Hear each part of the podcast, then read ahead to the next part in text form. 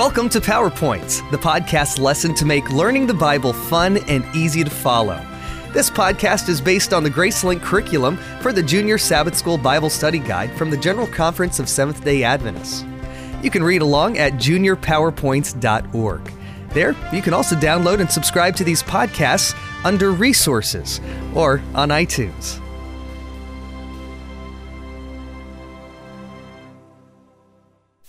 Lesson 5 Believing is seeing. Remember Cleopas and his friend who met Jesus on the road to Emmaus? Remember how excited they were to hear him explain all the Old Testament prophecies about the Messiah? As Cleopas and his friend entered the room that night in Jerusalem, they were so excited. They had much to share. Not only had they seen and spoken with their risen Lord Jesus, but he had helped them understand the entire Old Testament during one visit. The other disciples were excited to share that the Lord is risen indeed and has appeared to Simon Peter. Luke chapter 24 verse 34. As they shared their experiences with amazement, suddenly they saw another person standing before them. They recognized their master's voice as he said to them, Peace to you. He showed them his hands and side, the clear marks of his crucifixion. Then he asked for food. The followers of Jesus watched him eat. They listened to him speak. Gradually, their faith was restored, and great joy took the place of doubting. With indescribable joy, they welcomed their risen Savior. As Jesus revealed himself to his disciples, he brought back to their memory all that he had made known to them before his death. They finally understood that all things that were written in the books by Moses, in the prophets, and in the Psalms concerning the promised Messiah had to be fulfilled.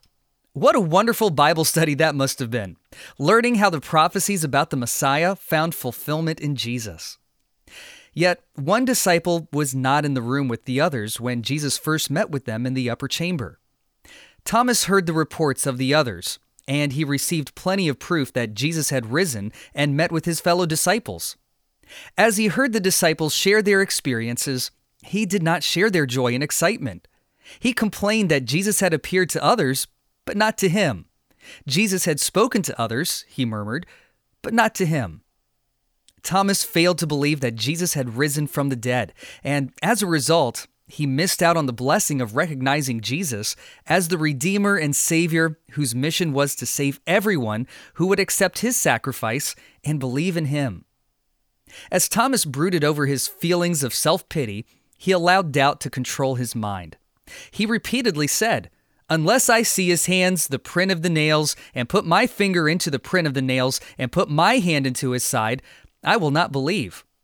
John chapter 20, verse 25. His attitude stood in stark contrast with the faith and joy exhibited by the rest of the disciples. Then one evening, as Thomas met with the other disciples, Jesus came and stood among them. He said, Peace to you, then turned to Thomas. Reach your finger here and look at my hands, and reach your hand here and put it into my side. Do not be unbelieving, but believing. John chapter 20, verse 27. Thomas, bowing, answered, My Lord and my God. Verse 28.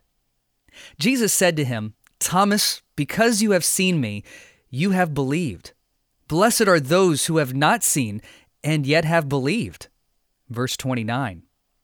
Would you like to be one of those who are blessed even though you have not seen? As with Thomas, Jesus wants you and me to believe in him. That means we need to keep our focus on him.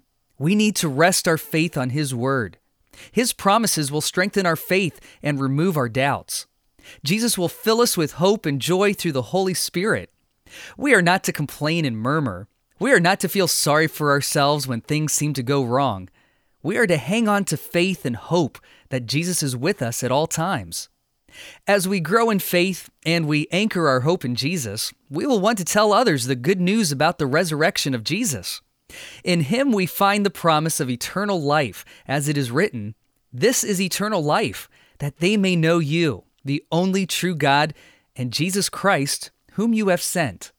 John chapter 17, verse 3. This is the greatest message of hope ever given. Therefore, we have the responsibility and great privilege to share this life changing message with everyone we meet.